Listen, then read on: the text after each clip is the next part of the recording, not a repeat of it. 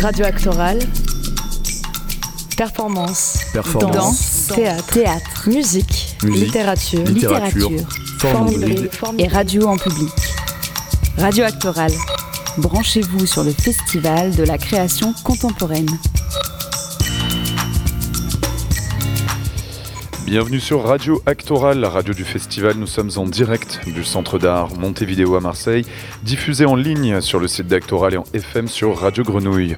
Au programme de cette troisième session d'Actoral 2022, notre invité du jour est une poétasse, d'après ses propres termes. C'est Liliane Giraudon qui donnait une lecture performée à la Criée mercredi soir. Il se trouve qu'on aime bien la poésie à Actoral et que c'est peut-être la bonne personne, la bonne personne pour en causer. On écoutera peut-être avec elle Dalida, Cathy Berberian, Césaria Evora, des Trobarits aussi, ou encore la voix de Godard, celle bien graissée des dernières années.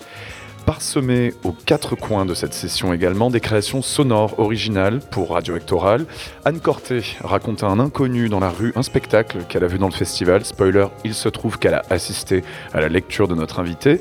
Puis Perrine Mornay imaginera un spectacle sur la base d'une des photos figurant dans la plaquette ou sur le site d'Actoral. Une place offerte à celui qui trouve ou juste qui comprend. Et puis Vincent Eplé aussi qui continue sa traversée des décomptes et des méthodes pédagogiques. D'ailleurs, on commence avec lui.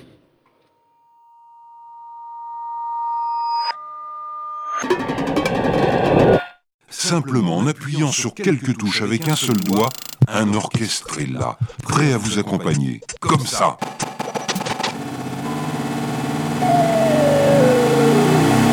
Au pays de la musique.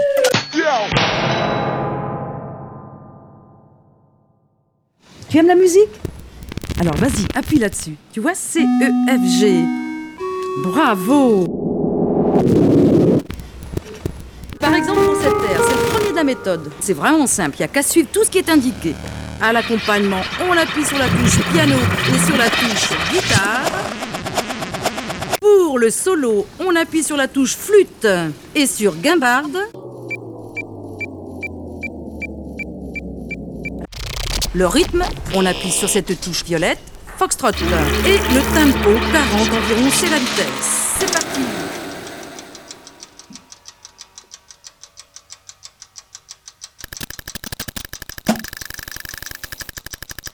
Croyez-vous que l'on puisse prendre du plaisir à jouer de la musique comme ça? Non.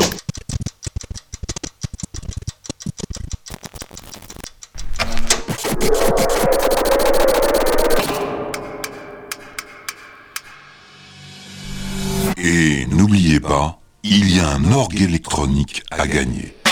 C'est faux, en fait, nous ne faisons pas gagner d'orgue électronique, mais éventuellement une place pour un spectacle d'actoral si vous suivez bien l'émission. Radio Actoral, émission, rencontre publique et création contemporaine.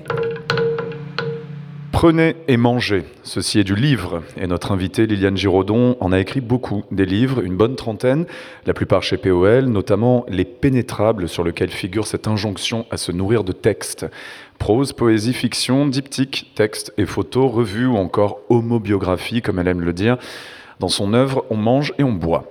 Et cette œuvre tend aujourd'hui à se dilater, à se radicaliser, qui sait. Son dernier ouvrage, Polyphonie Pentésilée, se donne en quatre poèmes typographiques éclatés sur la page, à la manière du fameux coup de dé malarméen, pour mieux emboîter le subjectif dans le politique. Liliane Giraudon, bonsoir.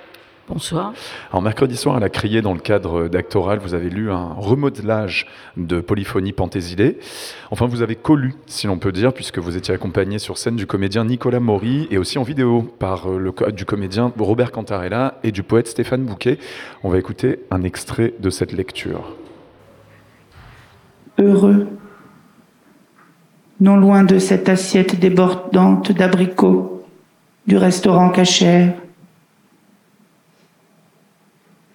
Les jolis reins cambrés de la place Castellane. Cette femme qui écrit Si seulement tu traverses cet espace, tu es morte. Il y a silence, bien sûr, peut-être même menace. Une aggravation des violences policières, tandis que plus bas, concernant l'ensemble des fantômes féminins, La mélodie n'a pas été conservée par les manuscrits. Ce froid au pied vient d'une absence de chaussettes. J'ai essuyé ta bouche et tu n'as rien dit. Ta bouche que j'aimais embrasser. Le mot dans tes yeux, le mot manquant, c'était détresse. On entendait donc le comédien Nicolas Maury interpréter mercredi soir un remix de votre texte Polyphonie Panthésilée, Liliane Géraudon. Cette lecture, vous avez donc choisi de la partager avec lui, puisque vous ne lisez que pendant une partie du spectacle. Je ne peux pas m'empêcher de me dire que la lecture en public, c'est peut-être un caillou dans votre chaussure.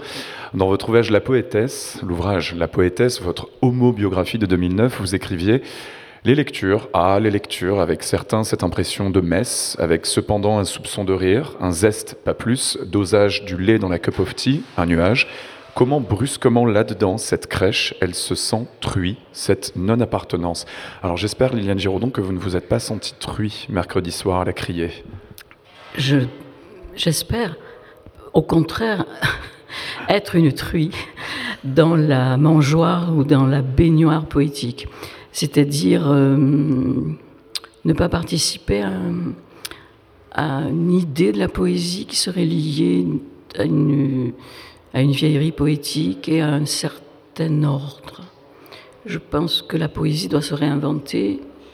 Euh, moi, j'appartiens à une génération où effectivement, ce qui sévissait quand j'avais 30 ans, c'était les lectures, ce qu'on appelait la lecture de la poésie blanche c'est-à-dire euh, sans, aucun, sans aucune présence du corps, avec une sorte de liquidation très efficace. Alors c'était pas compliqué parce qu'il y avait très peu de femmes. Hein. Alors au niveau du sexe, effectivement, c'était du masculin en pagaille, et on les voyait euh, assis, impeccables et tout. J'ai eu la chance de participer à des aventures, de rencontrer des performeurs comme euh, Julien Blaine, Nanny Balestrini. On a fait un quatuor avec euh, Balestrini, une poétesse anglaise, Jill Bennett et Jean-Jacques Vuitton. Et on a travaillé dans des festivals de poésie sonore où se faisaient aussi des performances. Et j'ai appris à me déplacer et à sortir du livre plutôt de ce côté-là. Est-ce qu'il est, était au rendez-vous le zeste de rire mercredi soir ou pas? Ben, euh, c'est très difficile. Moi, j'ai toujours rêvé. Je, mon rêve, c'est d'être un auteur comique. Je, je me suis planté sur toute mon existence. Mais euh, je sais que dans le livre, il y a des moments comiques. Mais d'abord, euh, ce que j'ai lu, moi, euh, la partie que j'ai lue, c'était la dernière partie du livre. Et ce qu'a lu Stéphane, euh, j'allais dire Stéphane Bouquet, un bon lapsus. Donc Nicolas Maury, en fait. en fait, je m'étais entendu avec Stéphane, qui est un excellent poète, impeccable, mais sur lequel on a un peu des, des variations de vue quant à ce qui s'appelle la lyrique. Mm. Mais on a en commun un, très grand amour pour un immense poète qui s'appelait Théophile de Viau. Donc ça, ça nous réunit chaque fois et on arrête de se disputer sur la lyrique. Et il a réécrit, je lui ai demandé de faire une version qui traduise une partie du livre comme si c'était une langue étrangère, sauf qu'il l'a traduit du français au français. Et il en a fait, il a, enfin, il a utilisé des, des, contraintes et il en a fait six odes. Et parce qu'effectivement, l'ode, c'est tout ce que moi j'ai essayé de casser tout au long de mes proses et de mes, euh, c'est-à-dire l'idée d'une certaine lyre. Et lui, au contraire, il travaille de manière très efficace. Il est beaucoup plus jeune que moi, avec une autre aventure. Hein. Il n'a pas, c'est pas quelqu'un qui a été euh, pongien, euh, euh, disons, un certain matérialisme dans la langue où il fallait casser des, casser la, quitter à la fois le post-surréalisme et une lyrique post-René Char. C'était très compliqué à faire. Donc il a fait une sorte de remix et il dit lui-même qu'il a poussé le bouchon lyrique un peu loin, plus loin que la fonction colère en fait. C'est comme ça que vous l'avez ressenti quand vous avez découvert son interprétation? Euh, Oui, c'était, c'est d'ailleurs, euh, et là je dois dire que c'est moi ce qui m'intéresse aussi, parce que quand, bon, quand on écrit, c'est pas vrai qu'on est seul, parce qu'on écrit avec une bibliothèque euh, dans le dos, sur la tête, avec les mots des autres, etc., et de tout le monde. Mais moi, j'aime bien travailler en groupe. Je me rends compte que j'ai eu beaucoup de chance en faisant des revues comme Banana Split, If au début, Action Poétique, et puis des groupes aussi de travail très ponctuels.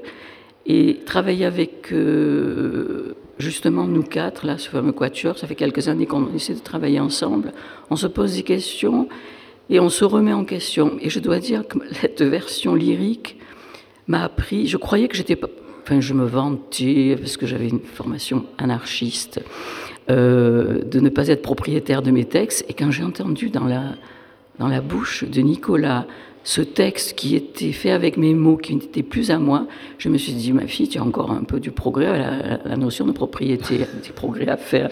Et j'étais très mal à l'aise, ça m'a, j'ai, vu que j'étais dans une dépossession, je me suis dit, merde, mais en fait, tu, tu, tu, te crois propriétaire de tes textes, en fait. Et vous l'aviez recherché, cette dépossession, justement Oui, mais on croit toujours qu'on est en fait, je pense que c'est là où on est à la fois l'auteur de ce qu'on écrit et pas l'auteur de ce qu'on écrit.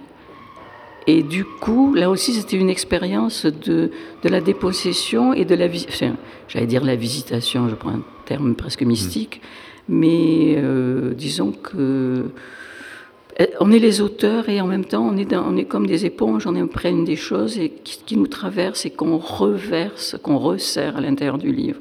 Alors en plus, quand on sort du livre et qu'on passe par exemple à du plateau ou même à des lectures plus simples, euh, c'est encore une autre aventure, je pense. Être auteur ou pas être auteur de poésie, on va y revenir tout à l'heure. On parlera de, du poète Jack Spicer qui pense un peu. Il a des analogies similaires à celles de l'éponge. Comment est-ce qu'on traduit comme ça à l'oral un texte qui est totalement saccadé où, à la base, la typographie rajoute du sens, puisque Polyphonie Panthésilée est vraiment une expérience visuelle? Oui. On abandonne un peu ce, côté-là et puis euh, on y va.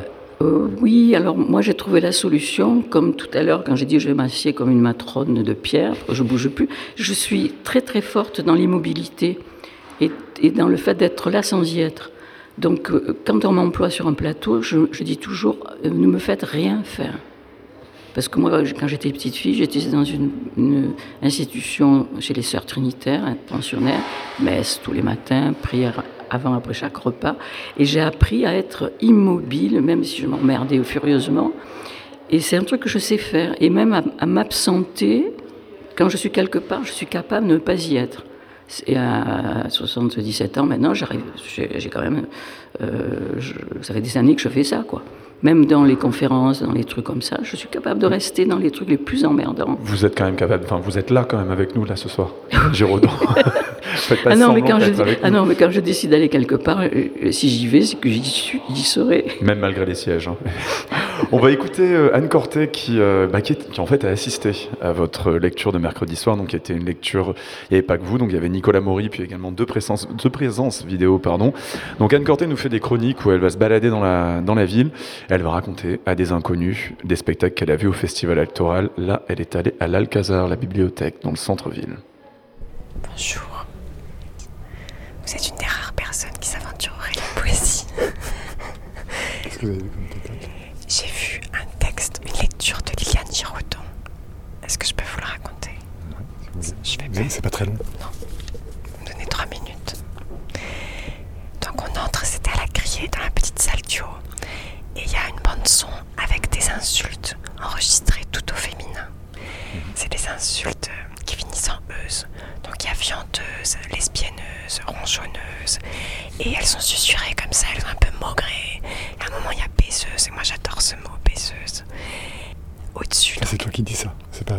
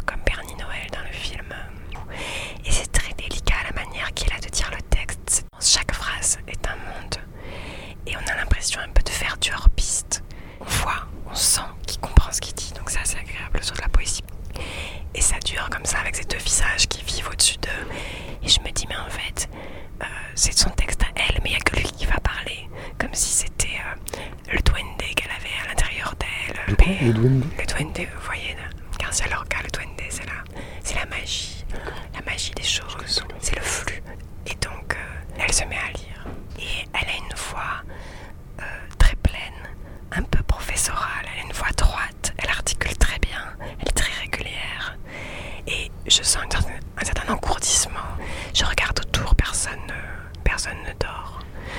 C'est une sorte d'hypnose. Et en fait, je reconnais quelques phrases qu'il avait dites lui, mais pas toutes. Alors je me demande si j'ai bien écouté. Et en fait, on m'explique que c'est une traduction en français de son texte que d'autres auteurs ont fait. Voilà, elle s'appelle Liliane Giraudon, elle a des livres juste là. Et ce que j'ai écouté, c'était euh, Polyphonie Penthésilée. Mhm. C'est-à-dire quoi, euh, Regardez sur internet. Pas, ça me dit quelque chose, mais. Moi, je, je- je sais pas.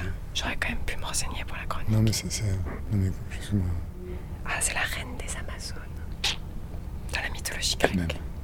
C'était Anne Corté pour Radio Actoral. Anne Corté dans le rayon poésie de l'Alcazar. Alors, euh, Liliane Giraudon, est-ce que vous avez le duende? Enfin, vous aviez le duende mercredi soir à la criée? Je crois que le duende, on l'a. On ne peut pas savoir si on l'a, puisque ça s'acquiert pas. Donc, je ne peux pas dire si je l'avais. Je pense que le duende, c'est. Ouais, c'est ce qu'on cherche. Je pense que c'est une. Plus, c'est comme le Graal, c'est une quête. Mais si, chez les musiciens, je pense qu'il y a des. C'est plus simple de voir quand il y est. Chez les, chez les poètes qui lisent ou qui, qui, qui performent même, à mon avis, il va falloir un, un peu de temps que le duende apparaisse, parce qu'il y a aussi un problème de mémoire dans tout ça, de mémoire des corps, de mémoire des formes. Euh, voilà, moi, quand j'ai. Enfin, je pense que c'est. Ça aussi, c'est c'est ce qui s'appelle l'art contemporain, l'écriture contemporaine, le ici et maintenant. Euh, c'est très difficile d'être euh, ici et maintenant. Ça l'a été difficile aussi dans le passé.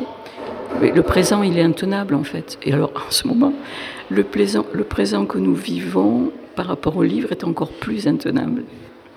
Est-ce que vous vous sentez stable aussi Ce mot Euh, stable. oui, alors ça, je ne sais pas ce que ça veut dire. Tout à fait. En fait, on s'est rendu compte que c'était les, les stabiles. En fait, Ah oui, ce les sont aussi les. Les- Non, c'est aussi les stabiles. Ce sont les, les sculptures de Calder, cette espèce d'installation Ah qu'ils oui, faisaient comme ça. Oui, quoi. oui, oui. Euh, non, c'est très beau. Le mot est très beau. Euh, moi, je me sens plutôt in- instable, mais dans tous les sens du mot. Mais euh, si c'est un problème de, de mécanique, de mouvement, euh, même dans l'immobilité par rapport à, à un- le déplacement par rapport euh, à l'immobilité, ça c'est le livre aussi, parce que le livre il est immobile, le texte est dans la page, il est fixé. Mais dès qu'on sort du livre avec du corps et de la voix et un mouvement qui s'opère, et là peut-être que le, du stabile peut intervenir. N'empêche que le livre, moi je tiens énormément au livre. Je, suis une grande lectrice, euh, adoratrice, je dirais même de Mallarmé, de manière assez un peu conne, parce qu'il faut jamais être dans l'adoration, même de, même. Mais je pense que le livre euh, euh, est très lié à nous par rapport à la mémoire même si c'est le livre qui a tué certaines mémoires orales et une tradition orale, ça aussi, il faut savoir que le livre a été un, assassin, pour certaines cultures en tout cas. Il a participé à des assassinats, mais pour nous, il reste encore un objet vital. Toujours hors du livre pour rester sur la, sur la lecture avant de faire une petite pause musicale. Anne Corté nous dit que on comprend qu'il comprend ce qu'il dit, Nicolas Maury. Donc Nicolas Maury, pour resituer, c'est quand même un comédien qui a une carrière dans le cinéma actuellement, qui aussi a fait du théâtre, mais qui est plus vu en général sur des formats euh, cinéma, narratifs. Est-ce que vous lui, avez, confié le texte, genre t'en fais ce que t'en veux Ou bien... Nicolas, il travaille avec euh, Robert, puisque Robert est euh, metteur en scène. Il travaille énormément avec lui. On parle beaucoup, je l'écoute. Il est, c'est quelqu'un. J'avais, j'ai écrit un livre qui s'appelle Le garçon cousu euh, à une époque où je pouvais plus écrire. Et il m'avait par, dit. Pas de l'inspiration ou bien par... euh, Non, c'était un problème de santé. D'accord. J'avais beaucoup de mal. j'arrivais- C'était une période difficile. Je, bon, autant le dire. C'était, euh, un- je crois, mon deuxième cancer du sein. D'où la présence des polyphonies penthésilées, puisque penthésilées Amazones a quelque chose, a une revisitation. Et l'expérience du cancer du sein, j'en parle pas du tout de manière obscène ni euh, victimaire, parce que je déteste ces postures et même le niveau de. Bon, je raconte mes petits malheurs, tout ça actuellement. Je trouve qu'il faudrait un peu, je dirais, euh, réchauffer, refroidir le moteur là-dessus. C'est parce que je pense aussi que c'est un rapport avec le problème euh, du rapport au féminin. Voilà. Et, le problème aussi de la santé, comment sont traitées les femmes euh, par rapport à ces problèmes-là au niveau des hôpitaux. Et, et justement, cette héroïne amazone, qui, à qui on coupe un sein pour euh, justement pouvoir se tirer à l'arc, ça c'est une mythologie, hein, ou une invention des Grecs d'ailleurs. Et tout ça est lié, donc euh, je me rappelle plus ce que je disais. On était plutôt sur Nicolas Maury, mais en même temps, ah oui, non, mais c'était un détour intéressant. Donc j'ai écrit, je lui avais dit, il m'avait demandé d'écrire un texte pour lui, et je lui dis, mais dis-moi tout ce que tu as lu. Et c'est quelqu'un qui, depuis qu'il a 14 ou 15 ans, écrit, note tous les livres qu'il a lus. Et c'est un dévoreur de littérature et de poésie. C'est un, c'est un amoureux du livre. C'est vraiment. Euh, et j'ai pris, il m'a redonné toute cette liste qu'il m'a envoyée, qu'il a retapée. Et j'ai regardé ce que j'avais en équivalence dans ma bibliothèque.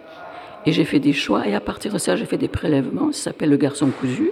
Et ce livre n'est que la somme, comme si je lui, euh, je lui taillais un costume de scène, et ça s'appelle Le garçon cousu. Et c'est uniquement à partir des livres en commun qu'on a lu, et je sais à quel âge il les a lus puisque j'avais les dates. sur mesure, quoi. Oui. C'est vraiment un portrait littéraire personnel. C'est pour ça que pour moi, il est, c'est pas, il peut pas se limiter à un statut de comédien mhm. ni de cinéaste. C'est aussi quelqu'un qui vient du livre et qui, qui retourne incessamment. On va écouter quelqu'un d'autre qui ne vient pas du livre. Il s'agit plutôt de Cathy Berberian. On vous a demandé quelques sélections euh, sonores, euh, Liliane Giraudon. Euh, justement, puisqu'on parle d'oralité, Cathy Berberian, c'est plutôt un bon cas. On va écouter Stripsody. C'est plus ou moins une BD orale. C'est la date de 1966. Vous êtes toujours sur Radio Actoral, diffusée sur Grenouille.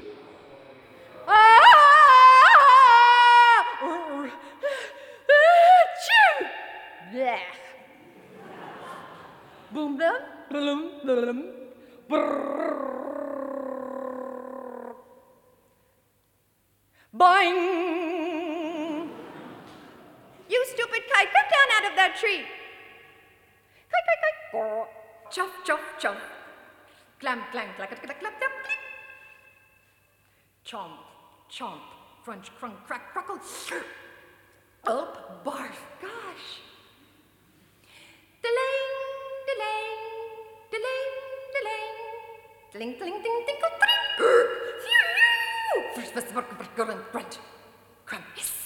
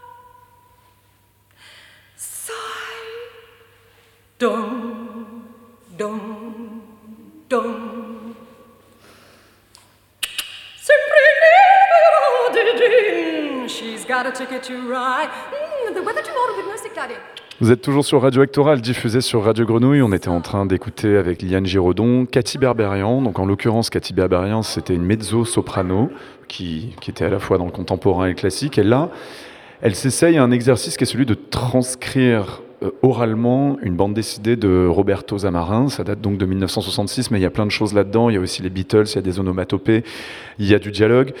On est sur une autre forme d'oralité, là, euh, Liliane Giraudon. C'était votre choix euh, Oui, c'est une pièce qui me, que j'ai découvert, euh, je crois, dans les années 70. C'est en public en plus, clairement, elle est sur oui, scène. là, hein, elle est- vraiment. oui, oui, et on, on la voit et elle lit en plus la partition, euh, qui est une, une curieuse partition.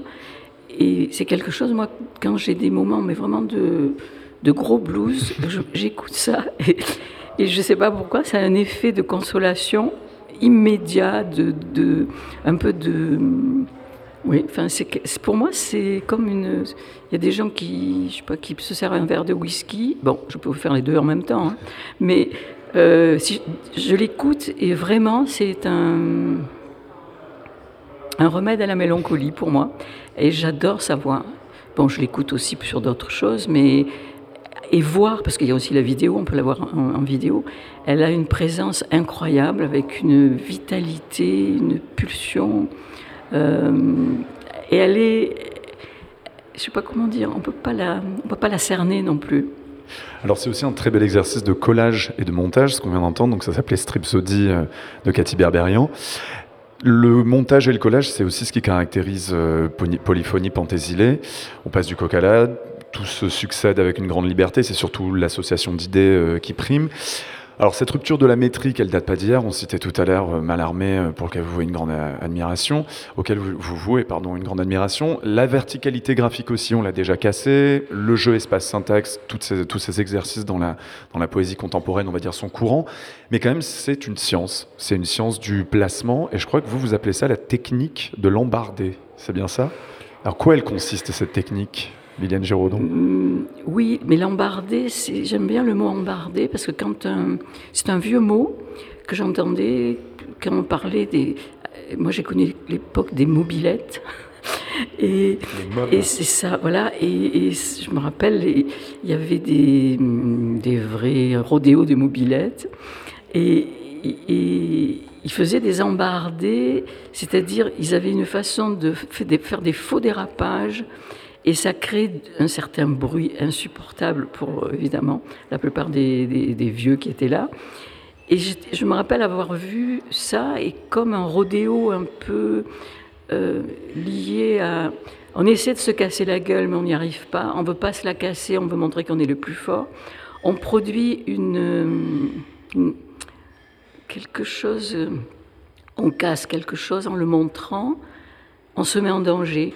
Et ce que moi, c'est ce que j'essaie de faire à certains moments, quand, euh, parce que je fais aussi une poésie narrative, même parce qu'il il s'y raconte des choses. Il y a plusieurs récits superposés. bon. Et quand je sens qu'il y a trop, euh, parce que je retravaille beaucoup les textes, hein, euh, quand je vois qu'il y a, que tout d'un coup c'est un peu, ou trop narratif, ben, je casse un truc pour fabriquer de l'embardé. Ce que j'appelle de l'embardé, où tout d'un coup, on ne sait plus où on est. On, commence une histoire, puis paf, on passe à un autre truc. Et, mais j'espère que dans cet embardé, avec la, même phonétiquement, parce que je travaille beaucoup à la voix aussi, euh, quand j'écris. Après, je me relis. Mais ça, c'est aussi le- l'expérience du quatuor manique. Donc, euh, pour moi, c'est une figure à moi que je me suis inventée. Et s'il n'y a pas assez d'embardé sur trois pages, j'en fabrique une d'une certaine manière. C'est basé sur un compost aussi, à l'origine. Oui, c'est-à-dire que je. Moi, en fait, j'écris depuis que je suis gamine, j'écris des cahiers, je note des choses, je rabats, je couds, je, je, je couds même parfois, il m'est arrivé de, de- de- parce que je ne sais pas coudre en plus. Et je dessine et je fais des collages dans mes cahiers, je rabats des documents, un article que j'entends, euh, que je vois euh, dans un morceau de livre, je recopie, je pille, euh, mais vraiment je suis une voleuse, euh, mais vraiment euh, sans, sans euh, irréparable, j'allais dire. On peut, je pique des trucs à tout le monde, à ce que j'entends, à ce que je vois, à ce que je lis à mes contemporains. Euh, dans, euh, par exemple, euh, euh, là je relis Pernette du Guillet, j'ai trouvé un adjectif que je cherche pour une embardée dans Pernette du Guillet. En plus, la personne ne reconnaîtra parce que personne ne la lit. C'était lequel Euh, l'adjectif? Hein? C'était lequel l'adjectif? C'est un mot qui est. euh, c'est fabriqué. C'est parce que c'est un français un peu. C'est un mot qui est à partir du mot ami, mais qui est écrit d'une certaine manière. Et je ne sais pas comment on le prononce d'ailleurs. Euh, enfin bon, c'est un mot lettres fabriqué. Phonétiquement, ça donne quoi? Ben, je sais pas. je peux pas le dire, puisque, mais il faudrait que je retrouve. Ah d'accord, c'est en Ah, cours de recherche. Je pensais que la recherche était Non, non, mais c'est le. Mais moi, quand je lu, quand tu, c'est du, parce que c'est un français, c'est, c'est la elle est contemporaine de Maurice Sèvres, donc c'est un français. Euh, j'ai l'édition, euh, la bonne Mmh. édition savante. Donc c'est un français que j'ai beau avoir fait de l'ancien français dans ma jeunesse. Mmh. Euh, je sais plus comment on prononce, je sais pas. C'est un petit peu comme ces, comme ces mots à usage unique dont Voilà, vous parliez dans un échange. Je crois que c'est Verlaine qui disait ça ou je sais plus quoi. Il y avait, il y a, des verbes comme ça qui sont. Il, a, il avait inventé le verbe odifier, mais c'est juste usage unique. Oui, c'est ça. C'est ce que d'ailleurs j'étais très vachement fière parce que moi je travaille beaucoup avec l'étymologie. Mm. Et quand il m'a dit j'ai fait six odes et je lui ai dit tu sais je Tu suis as allée- odifié. Ouais, je lui ai dit tu as odifié et, et c'est bien parce que le euh, euh, il est dit qu'il y a une seule fois qu'il a été utilisé, il n'a pas été repris. C'est Verlaine qui l'a utilisé. Donc nous on va le reprendre. Ça veut dire qu'on redonne vie à Verlaine. Ça aussi c'est des petits trucs entre nous. Euh, c'est le sous-texte, quoi. Mais c'est assez. Et ça, c'est la mémoire. euh, Et l'étymologie, pour moi, elle est très importante. Et je lui ai dit, il savait pas, alors qu'il est beaucoup plus savant que moi, Stéphane. Il dit, je lui ai dit, et tu sais qu'en sanskrit, c'est l'adresse, l'ode. On s'adresse à quelqu'un. Et là, il ne savait pas. Alors, j'étais vachement fière. J'ai dit, ah, première fois je sais quelque chose qui ne sait pas, ce qui est rare. On va pas redonner vie à Verlaine, mais plutôt à Dalida. Liliane Giraudon, vous nous avez choisi un morceau. Il s'agit donc d'histoire, d'amour. J'avais regardé l'année, je crois que c'était 62, quelque chose comme ça. On écoute Dalida, vous êtes toujours sur Radio Actoral, diffusé par Grenouille. À tout de suite.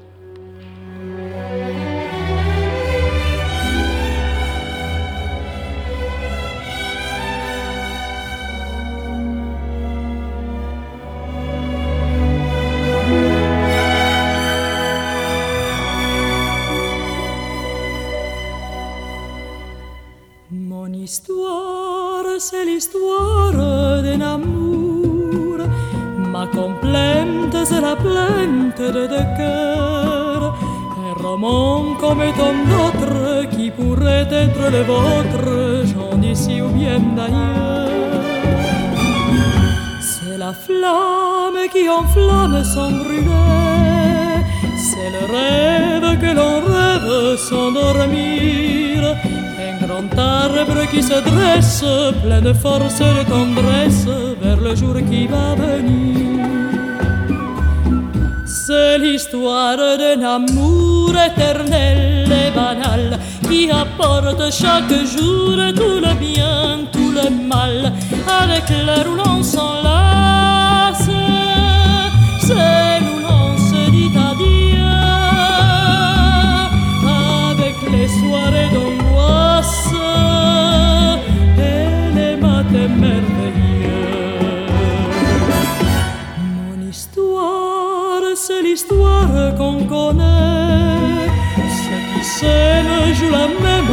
je le sais. Mais naïve ou bien profonde, c'est la seule chanson du monde qui ne finira Vous êtes toujours sur Radio Actoral, diffusé sur Radio Grenouille. Sur Radio Grenouille pardon. On s'écoutait un petit Dalida avec la poète Liliane Giraudon. Et justement, on parle poésie ce soir. Liliane Giraudon, tout à l'heure, vous disiez que finalement, on est auteur, mais on n'est pas forcément auteur de sa poésie. Et il y a quelqu'un d'autre que vous aimez beaucoup, que vous citez d'ailleurs dans votre dernier ouvrage Polyphonie Panthésilée, c'est Jack Spicer. On resitue Jack Spicer, c'était un auteur qui est décédé à 40 ans, en 1965. Il était connecté, on va dire, à la Beat Generation. Il est mort en disant une phrase que vous aimez beaucoup, c'est mon vocabulaire qui m'a fait ça. Il avait beaucoup d'idées sur ce que la poésie peut être. Il les a notamment développées dans ses fameuses lectures de Vancouver. J'aimerais qu'on revienne sur quelques-unes d'entre elles qui résonnent pas mal avec ce que vous dites. Alors, il disait notamment qu'il faut pas vraiment dire, exprimer ce qu'on pense en écrivant de la poésie, qu'il faut évacuer l'ego, sa conscience de soi, sa vie, qu'il faut exclu- exclure finalement autant que possible le soi. Alors il dit même, je le cite, c'est assez drôle, c'est l'un des exemples, donc il faut que les poèmes disent exactement le contraire de ce que le poète veut dire. Par exemple, tu veux parler des sourcils de ton ou ta bien-aimé, et ben finalement le poème dit que ses yeux devraient tomber alors que c'est pas ce que tu veux dire. Si tu veux parler de la guerre au Vietnam, tu fais un poème sur le patinage dans le Vermont. Est-ce que ça fonctionne parfois comme ça, Liliane Giraudon, notamment quand on a une poésie éclatée comme ça, protéiforme, comme celle de Polyphonie Panthésilée? Euh, pour moi, Spicer, c'est un immense poète. Et dans tout, quand il dit qu'il faut pas, c'est rigolo parce qu'en fait, Il dit tout et son contraire dans les Voilà, lectures de Vancouver. euh, oui, non, mais euh, ce, qui est, moi, ce, qui me, ce qui est bouleversant, c'est quand on lit Spicer, il est tellement présent dans son corps, dans sa langue, dans, sa- dans son être, dans sa quotidienneté, dans ce qu'il raconte de sa vie, même si elle est, elle est pas, c'est pas de la confession, c'est le contraire de quelque chose qui, qui actuellement fait un peu, un peu fureur, j'allais dire, et qui m'agace beaucoup, c'est-à-dire euh, euh, la petite histoire personnelle qui doit passer au premier rang et qui doit devenir nécessairement euh, le reflet d'un ego singulier, euh, quitte à ce qu'il devienne, parce qu'on est victime, le témoignage de certaines choses. Là, il y a quelque chose qui m'ennuie un peu parce qu'on a des productions très médiocres avec euh, un nouvel ordre moral qui, moi, m'inquiète. Voilà. Enfin, ça, c'est notre. Mais lui, il nous a montré qu'effectivement, il dit, il dit que le, le poète est un transmetteur au sens de la, radio, même. de la Il parle radio. même d'une radio, ouais. Et, et- en Et fait, de médium aussi, il parle de médium, c'est presque un peu spirituel. Et oui, c'est aussi un problème. Et, et moi, j'y pense, c'est toujours des, des, des, des- des petits appareils radio. Et souvent, quand je n'ai pas la truc que je cherche, je me déplace. Il faut, il faut et je crois que l'artiste, l'écrivain, il est, il faut, il reçoit des ondes, il les transcrit, il les transforme, mais il, il n'en est pas hum, toujours, il peut pas toujours lui se déplacer pour la chercher l'onde. Elle lui tombe un peu dessus. On peut dire aussi c'est aussi ce qu'on vit euh, comme euh, comme tout le monde, c'est-à-dire on habite un monde, un temps, un moment. Actuellement, par exemple, euh, ce qui, je pense qu'on vit une époque assez passionnante, mais phénoménalement terrible. Euh, depuis quelques années, ça devient clair. Le passage, euh, enfin pour moi, c'est quelque chose euh, de très passionnant et de très inquiétant parce que je pense à, ceux qui vont, qui vont devoir rester dans un monde qui se dévaste. Et, j'ai un certain, une certaine inquiétude, pas que pour l'e- l'espèce humaine, mais pour toute. Pour, le monde en général. Je ne vais pas faire le coup de l'anthropocène et tout ça, nanana. Mais bon, et la- l'art, la littérature est, je pense, de plus en plus indispensable pour affronter cette, euh, ce qui nous tombe dessus. Quoi. Alors, il revendique même, Spicer, toujours une sorte d'antilérisme. Il dit presque qu'il faut, il faut vraiment que ça vienne de l'extérieur, pas de l'intérieur. Oui, mais là, il faut le. Il, faut pousse la logique loin. Il dit même qu'il faut se méfier des moments où on aime trop un vers qu'on a écrit. Donc, euh, Oui, mais là, c'est il faut- mais n'importe comment, on est tous enfermés dans des, dans des, des, des époques littéraires. Euh, si on, il y a des, enfin, il n'a pas échappé. il n'a absolument pas échappé. D'ailleurs, par rapport à la Generation, lui, il était plutôt un déviant. hein, parce que si on prend par exemple euh, d'autres de la Beat Generation, où ils sont complètement dans la lyrique totale, lui justement, il est tout à fait, dé- il est très singulier justement parce que c'est, il est le reflet de cette totalement de cette génération. En plus, bon, c'était un, un poète homosexuel. Et à cette époque-là, aux États-Unis, quand même, le problème de, enfin, pas qu'aux États-Unis, hein, il y avait quand même une transgression énorme par rapport à un discours. Le discours amoureux homosexuel euh, euh, n'était pas du tout reçu comme il est reçu aujourd'hui.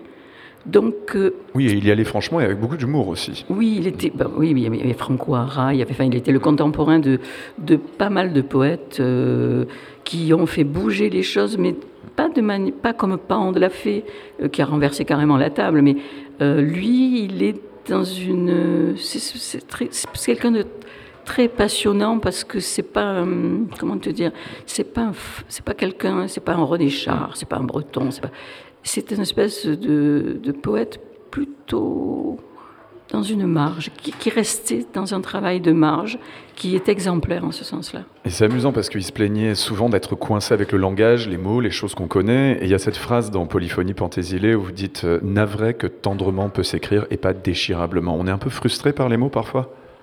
Yann Giraudon Euh, Déchirablement, ce serait sympa, j'avoue.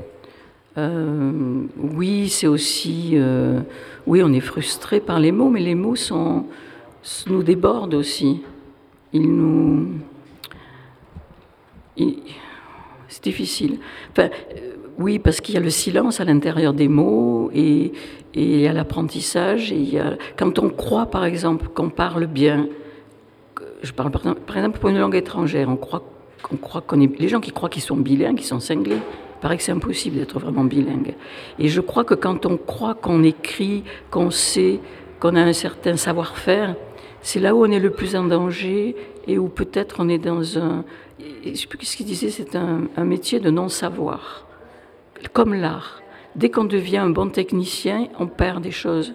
Et quand on écrit, surtout avec le temps, on devient malin aussi. On a des savoir-faire, on sait. Moi, il y a des trucs que je sais faire et, je me rends compte que quand je sais un peu trop faire, ça, tombe quelque chose, je perds quelque chose. Et c'est là où il faut, il faut apprendre à perdre et peut-être ne pas écrire quelque chose qu'on sait trop faire. On va écouter quelqu'un, euh, Liliane Giraudon, qui, euh, qui, aussi maîtrise très bien le silence. Vous parlez du silence à l'intérieur des mots. Quelqu'un qui a peut-être aussi appris à perdre, c'est Jean-Luc Godard. Pour vous, c'est l'événement politique actuel, sa mort, son décès. Il est, il est parti par suicide assisté. Je vous propose qu'on écoute, vous vouliez plutôt entendre sa voix récente. J'ai choisi un extrait qui parle de la représentation. C'était dans, finalement, c'est son dernier film. C'était le livre d'images qui avait reçu une palme d'or sur dérogation des dirigeants du festival d'ailleurs. C'est aussi un collage de sons et de fulgurances. On écoute donc Jean-Luc Godard dans le livre d'images en 2018. Dans l'ombre de l'Occident, il est certain que la représentation plus particulièrement l'acte de représenter et sans doute de implique presque toujours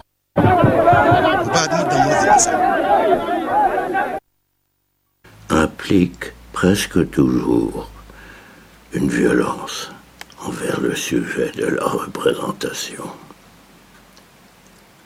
Il y a un réel contraste entre la violence de l'acte de représenter et le calme intérieur de la représentation elle-même.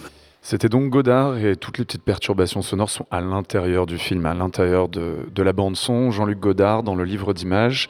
Liliane Giraudon, est-ce que vous la ressentez, vous aussi, cette violence, ce contraste entre la violence du fait de représenter et le calme de la représentation? C'est très beau ce qu'il dit là. C'est magnifique.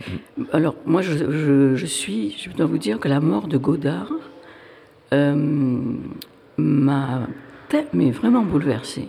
Parce que je pense, pour nous, pour notre génération, Godard, ça a été euh, ça a été plus que quelqu'un qui, a fait des films. C'est, pour moi, c'est, c'est, une leçon de vie, de politique, de distance, de, euh, de lecture du monde et la façon dont il, est, dont il a décidé de mourir. Et pour moi, c'est, il existait des vies de saints dans une tradition littéraire.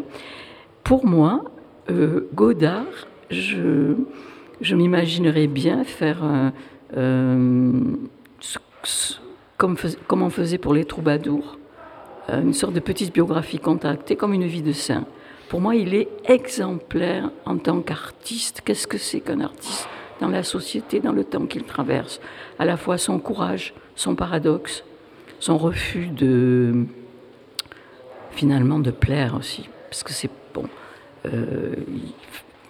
j'étais très très choquée quand, quand j'ai vu qu'il était attaqué pour antisémitisme, parce qu'en plus, se permettre de dire des trucs pareils, je trouve que c'est ne pas savoir lire ni regarder le film qu'il avait fait par rapport à la Palestine. Et ça, bon, c'est pour moi, c'est vraiment quelqu'un. En plus, même par rapport euh, aux femmes, je sais qu'il est. Alors, par contre, je trouve qu'il y a un silence assez considérable sur euh, la dernière partie de sa vie avec sa compagne, qui était quand même au niveau du montage, du travail, de la pensée et de l'accompagnement et de l'amour avec euh, lui. Euh, elle est très mise en retrait, je trouve, alors que je pense que c'est ensemble qu'ils ont énormément travaillé. C'est aussi quelqu'un qui a, on peut même dire, consacré toute sa vie à cette question. Euh de la réconciliation entre l'exigence formelle et euh, la radicalité politique. Je crois que c'est des, conversations aussi que vous avez eues avec Nanni Baliestrini, que vous citiez tout à l'heure. Donc je resitue, c'est un poète italien qui nous a quittés il y a peu, notamment connu pour son roman Nous voulons tout, qui était très engagé, notamment auprès des opéraïstes, qui était un contre-mouvement ouvrier. Comment faire donc pour qu'un poème ne soit pas débranché d'un contexte euh, social historique traversé? C'est une question euh, qui vous anime. Est-ce qu'on s'en sort de ces questions parfois? Est-ce qu'on arrive à trouver quelque chose ou est-ce que finalement on, s'affranchit de ça Je crois que euh, il y avait une phrase de Jean-Jacques Victor, il disait avec un certain humour un peu noir, euh, la poésie peut, peut, verbe pouvoir et peut. C'est vrai que ça peut, peut, ce qu'on fait c'est peu. Et, et enfin bon, quand ça. Enfin, moi je pense à Mayakovsky, puisque étrangement dans le travail de, montage de Poésie Pantésilée. J'ai relu beaucoup les coupes, euh, en traduction évidemment, puisque je ne dis pas le russe, euh, la façon dont, Mayakovsky participe, utilise la frappe, le vers, le passage à la ligne, l'utilisation du blanc par rapport à une narration et à un engagement, puisqu'il a écrit des poèmes très engagés. Bon, ça a été une catastrophe. Il a participé, d'ailleurs, il, finit en se flinguant. Hein. Donc je pense que c'est ça, le côté, il y a un côté intenable quand même. Euh, on doit rendre compte de quelque chose, on est responsable de ce qu'on écrit. Mais je pense que l'art est nécessaire, mais pas, je ne crois pas du tout à, ce qu'on appelait l'art engagé. Je pense qu'il y a des luttes à mener parallèlement, autrement, et sans penser qu'un poème va participer à quelque chose de, s'il va participer de manière très privée, parce qu'il y a un jour un adolescent qui va ouvrir une page, qui va lire, et peut-être ça va l'empêcher d'être trop désespéré, ou ça va l'inciter à lui aussi se mettre à écrire, ou à changer sa vie, ou à refuser un boulot dégueulasse, ou à, avoir le courage de quitter quelqu'un qui, ne le rend pas heureux. Moi, j'en suis arrivée à mon âge maintenant à, à penser que c'est à ce niveau-là aussi que les choses doivent... Euh, que, les choses de, que le combat doit être mené, c'est sur des élans minuscules un peu. Alors il y a pourtant une punchline d'une grande mélancolie politique à l'intérieur de Polyphonie Pantésilée. C'est un pessimisme révolutionnaire, n'a rien à voir avec de la résignation, de la résignation fataliste. C'est l'état d'esprit du moment, Lignal Giraudon? Bah, c'est dur ça. Hein, bah, c'est l'état du monde dans lequel nous vivons quand même. Oh, c'est un, un, certain ressenti. Hein, non mais je pense que là, je suis pas... Je, je crois pas. Je crois qu'il est assez objectif mon ressenti, et c'est pas du ressentiment. On va écouter, alors le temps file hélas, mais on va écouter une autre personne que vous teniez à entendre aussi. Il s'agit d'une auteure, donc là, pour le coup, très contemporaine, c'est Virginie Despentes. C'est un petit peu le caracole en tête des, des ventes pour cette rentrée, en cette rentrée littéraire. On va écouter un extrait d'une interview qu'elle a donnée il y a peu de temps euh, dans l'émission La Grande Librairie sur France 5. Virginie Despentes. C'est quelque chose qui me pose question depuis mon premier roman, depuis Baise-moi, euh, qu'est-ce qu'on fait avec la violence? Et je crois que je tourne autour, j'espère que je suis pas toujours au même endroit par rapport à la violence dans, mes romans. C'est pas tellement à moi de le dire. Moi, j'ai l'impression de faire un, un parcours, parfois en spirale, c'est-à-dire en repassant aux mêmes endroits, mais pas au même niveau exactement, mais par, aussi de tourner autour. C'est quelque chose qui me pose problème. La violence euh, qu'on peut exercer contre moi ou qu'on a exercé contre moi me pose problème. Ma violence me pose problème aussi. La violence est quelque chose. La violence, qu'est-ce que euh, ouais, c'est efficace, mais jusqu'à quel point? C'est légitime, mais jusqu'à quel point? La violence est quelque chose vraiment qui me travaille. Liliane Giraudon, vous vouliez entendre Virginie Despentes parce que c'est pas nécessairement. Je crois que vous n'avez pas lu le roman d'ailleurs, je crois. Non, dernier, pas encore, voilà. mais je vais le lire. Mais euh, vous étiez interpellé par la façon dont elle était euh, attaquée, un peu à droite à gauche. Par qui plutôt d'ailleurs? Ben, Elle est attaquée plutôt par des écrivains qui ont. ou des poètes, euh, qui l'attaquent par exemple parce que son, je, c'est un roman épistolaire et alors on, on, on prend comme exemple euh, la clos pour, pour l'opposer pour s'opposer à elle, dire que c'est raté, dire qu'en fait elle est un outil, enfin qu'elle a, c'est vrai qu'elle a, qu'elle a été dans des, comment ça s'appelle ce truc qui donne des prix, dans des, dans des jurys, dans des jurys. C'est vrai que là, elle décide de, de fonder une maison d'édition. C'est vrai qu'elle a pris un certain pouvoir, mais je trouve qu'il y a une façon maintenant de lui tomber dessus et de l'attaquer, et surtout de la part des femmes, je trouve ça un peu étrange. Euh, moi, ce qui m'intéresse chez elle, et c'est surtout euh, un de ses livres, c'est Théorie. Euh, comment ça King Kong Théorie. King Kong, qui m'avait beaucoup intéressé. Et ce qui m'intéresse, c'est qu'elle parle de la violence, mais elle parle aussi de. le- et ce dont on ne parle jamais, c'est la violence des femmes. Parce que. Contre les femmes elles-mêmes, parfois. Euh, alors, ça peut être une violence Mhm. contre soi, mais la violence des femmes, parce que, enfin, moi, il y a un truc que je, je me pose quand même les questions. C'est les, si, les- c'est vrai que c'est qu'il y a des femmes battues plus que des hommes battus, qu'il y a des femmes qui meurent sous les coups plus que des hommes qui meurent sous les coups des femmes, mais euh, c'est quand même les femmes qui fabriquent les fils. C'est un cycle de la violence. Euh, voilà. euh, non, mais qu'est-ce que alors euh, la part de la responsabilité Virginie Despentes à l'instant, mais- Oui. Non, mais a- moi je pense aussi qu'il y a une violence. Euh, il faudrait qu'on repense le problème de la violence et je pense que elle, elle, elle- je sais pas, euh, je connais mal en plus, mais quand je l'entends, quand j'avais lu ce truc, je m'étais dit non, elle, elle affronte cette histoire de violence en se mettant à l'intérieur elle-même et elle questionne sa propre violence. Et ça, moi, c'est quelque chose qui me fascine beaucoup parce que le problème de la violence m'a toujours fasciné. Et j'ai moi-même, à l'intérieur de moi-même, une pulsion de mort, une violence parfois, qui, qui n'a rien à envier à celle des hommes sur les femmes. On, on fait confiance. Non, c'est mais- cette fameuse, ce non, mais c'est dit- point de colère, le- la fonction colère dont parlait Stéphane Bouquet chez vous. Non, mais c'est aussi. une- et, et- et dans le travail de l'écriture, on est confronté à ça. Parce que euh, écrire la- du poème, c'est, à mon avis, être aussi confronté à tout ça, à, cette, euh, à ces pulsions de mort, de violence qui sont. qu'on doit traiter euh, d'une certaine manière dans la langue et dans la mémoire de la langue, puisque on est des écrivains parce qu'on a lu des livres. Eliane Giraudon, hélas, il va bientôt falloir qu'on se quitte, mais il y a deux dernières petites choses dont j'aimerais qu'on parle. D'abord, on a une dédicace en fait à vous faire écouter. Il y a un jeune poète qui a gagné un prix, je crois l'année dernière, le prix de la vocation. Il s'appelle Victor Malzac.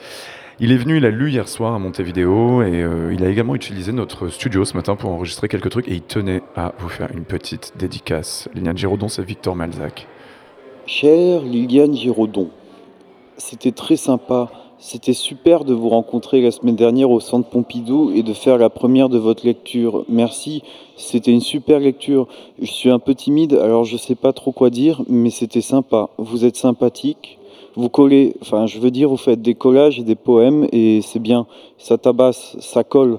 Et pour ça, merci de coller comme ça parce que Personne n'écrit comme Liliane Giraudon et personne ne colle comme Liliane Giraudon. Alors merci, j'étais timide et mais merci, j'ose dire parce que vous n'êtes pas devant moi, c'est super, voilà. Bah, génial, merci beaucoup et amusez-vous bien Liliane Giraudon, c'était très sympa, merci.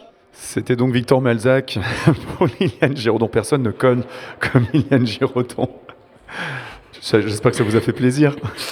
Mais je- ce, que, ce que je voudrais lui dire, c'est qu'il il, va lui falloir beaucoup de courage pour, dans sa génération, être poète, parce que je pense que ça va devenir très compliqué. Encore et qu'il va falloir pas cogner, mais déchirer à mort. Mais de la bonne violence. Liliane Giraudon, merci beaucoup d'avoir été avec nous. On va se quitter sur des pardon. Vous aviez écrit il y a longtemps dans Action Po- Poétique une, revue, donc c'était des, chanteuses, euh, c'était des troubadours femmes qui faisaient donc des chants, mais c'était en occitan. À l'époque, vous avez fait quelques recherches là-dessus, des Troubaris? Énormément. J'ai fait un numéro, euh, c'était une anthologie des femmes troubadours, parce qu'ils avaient fait un numéro avec presque pas de femmes, que les troubadours, avec Jacques Roubaud. Et ils m'ont dit, bon, bah, puisque tu veux faire ça, tu as un an pour préparer une anthologie, un numéro spécial sur les troubadours. Et j'ai travaillé, je suis allée voir René Nelly, j'ai beaucoup travaillé avec Roubaud, et j'ai fait traduire les troubadours par des femmes poètes contemporaines comme Martine Brodin, Anne-Marie Albiac, José Lapérère, etc. Et on a fait un atelier incroyable euh, où on a revisité ces voix euh, qui, pour moi, sont très, très importantes. Alors, on va justement écouter donc Conte des Adédia. Apparemment, c'est un des seuls qui a été, euh, c'est une des seules compositions d'une femme qui ont été conservées. Donc, on parle quand même de quelque chose qui date du du XIe siècle, et on va l'écouter donc par l'ensemble Espérion. Juste un petit rappel de votre de votre actualité. Donc, ben, Polyphonie Panthésilée est sortie cette année. euh, Liliane Giraudon. Vous allez faire quelques lectures bientôt, il me semble. Je sais plus où. Vous m'aviez dit. Ben, déjà, j'en fais une au CIPM avec euh, Pis- Alejandra Pizarnik, sur Alejandra Pizarnik, publié chez euh, Ypsilon. Et après, j'en fais une à Lyon, à la Villa Gilet aussi. Et vous avez deux ouvrages qui vont paraître euh, en 2023, un chez Aldante et un chez POL. Et puis bien sûr, on peut suivre aussi suivre sur euh, Instagram. Le compte s'appelle Guenon. Je singe. On va, on, va, on va se quitter sur les voies des Troubéritz. Pardon. Merci beaucoup, Léliane Giraudon. Merci de m'avoir reçu. Vous êtes toujours sur Radio Actoral, diffusé par Radio Grenouille.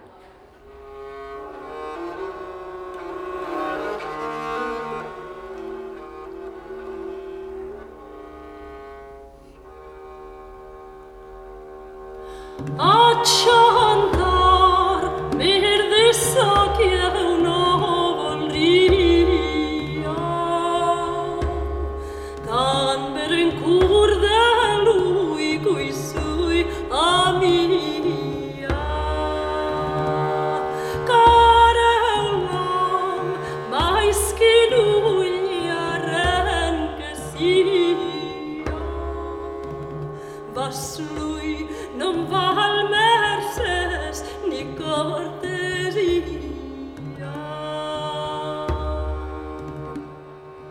Vous êtes toujours sur Radio Actoral, diffusé sur Radio Grenouille. On écoutait à l'instant un chant occitan, les Trébérites, pardon, qui est donc interprété par l'ensemble Espérion de Jordi Saval. Ça datait du XIe siècle. Pas l'enregistrement, bien sûr. On va écouter notre dernière chronique ce soir. Il s'agit de Perrine Mornay. Je répète le concept par rapport à ceux qui, enfin, pour ceux qui ne l'ont pas entendu. Perrine Mornay s'inspire des photos sans connaître de quel, spectacle il, euh, non, je vais le réexpliquer là, hein, franchement c'est compliqué. Perrine Mornay du collectif Impatience se base sur les photos des spectacles dans la programmation du festival actoral, à la fois sur le site internet et sur la plaquette, et elle imagine le spectacle qu'il y a derrière sans savoir donc à quel spectacle la photo correspond. On écoute sa vignette de ce soir. Si tu sais regarder une image, c'est certain, tu rentreras directement dans ma lenteur. Je suis immédiatement et rapidement lisible, oui, mais j'évoque des tempi différents. J'ai en moi plusieurs strates de temporalité. Regarde. L'obturateur a pris son temps pour faire entrer la lumière en moi, et pourtant le corps parfaitement net que je représente bouge. Il se meut tout en tension dans un flux qui pénètre l'ombre. On dirait qu'il cherche à faire entrer la lumière. J'aime imaginer qu'il veut la peser. Le poids de la lumière, c'est une obsession chez beaucoup d'entre nous. Ne confonds pas avec euh, mon autre poids, ne viens pas me parler de compression, de JPEG ou autre formatage. Formellement, je suis parfaite. Je suis une image de spectacle, c'est irréfutable, tout parle en moi. Je suis belle, mais pas trop non plus ouverte avec une certaine ambition esthétique. Je sais me ressaisir rapidement et reprendre possession de moi-même, même au milieu d'un fil d'actu ou d'une de tes stories. Ce qui émane de moi est une sorte de surréalisation dramatisante de la pièce. Epstein disait du ralenti que c'était un grossissement dramatique, donc je suis un instant T d'un grossissement dramatique. Je te laisse imaginer comme ma force de captation de ton attention est conséquente. Puisque tu as besoin d'un point de vue anthropocentré pour me comprendre, voilà. Je pense évoquer un spectacle qui raconte l'histoire d'une fille qui porte quelque chose de léger, quasi invisible. Elle porte sa peau. Mais changeons de point de vue. Je ne sais pas ce qu'est une représentation de spectacle. Comme c'est le cas pour moi, la plupart du temps, nous provenons de cet espace-temps suspendu qui ne s'arrête jamais, nommé répétition. Là où il n'y a pas de limite à l'intimité que l'on vient chercher. Un temps où ça n'est jamais assez près. Où rien ne parvient à se ressembler, où la journée et la nuit c'est pareil, où l'épuisement est montré. Faisons un pacte. Moi qui suis sombre et toi qui aimes les anecdotes. Raconte-moi des histoires de fantômes qui fassent vraiment se dresser les poils et je te raconterai comment faire pour détacher son ombre avec agilité, la rouler et te la mettre dans la poche. C'était Perrine Mornay pour Radio Actoral, donc ceux qui auraient éventuellement deviné de quel spectacle, ou en tout cas de quelle photo de spectacle elle s'inspire, ben, il suffit de se manifester sur nos réseaux sociaux. Un petit indice, elle dit quand même dans, le, dans son son, tu pourras le mettre dans ta poche, et également, elle porte sa peau. Notre émission est finie, mais Actoral, c'est pas que de la radio, c'est aussi, et quand même, et surtout, un festival d'art vivant. Donc ce week-end, ça se passe au BNM à Montevideo, au César aussi pour un film, au Bernardine, et Radio Actoral, l'émission aussi, c'est fini pour aujourd'hui. Merci de l'avoir suivi.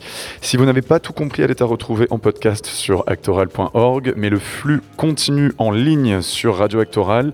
Musique sélectionnée par Alexandre Paty, archives du CIPM, anciennes émissions, c'est 24, 24 sur 24 jusqu'à la fin du festival. Le direct, lui, reprend demain à 16h. On parlera activisme écologique avec Hélène Laurin, dont le texte Partout le feu sera interprété par Stéphanie Aflalo, la Comrie, à 18h ce jour-là. Et par ailleurs aussi, nous serons accompagnés de la sociologue Laure Santéméry. Nous ne serons pas en direct sur Radio Grenouille, mais vous pourrez nous retrouver sur notre flux normal sur le site d'Actoral. À la réalisation, Sébastien Gély, à la production, Kevin Dervaux. Remerciements à Lola Metou, Adrien Poulard à l'équipe d'Actoral et bien sûr à Esther et Chloé de la billetterie qui nous subissent juste à côté du plateau. Nous rendons l'antenne à Radio Grenouille. Bonne soirée sur Radio Grenouille et sur Radio Actoral.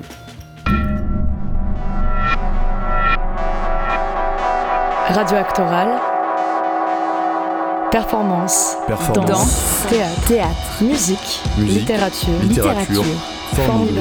Et radio en public. Radio Actoral. Branchez-vous sur le festival de la création contemporaine.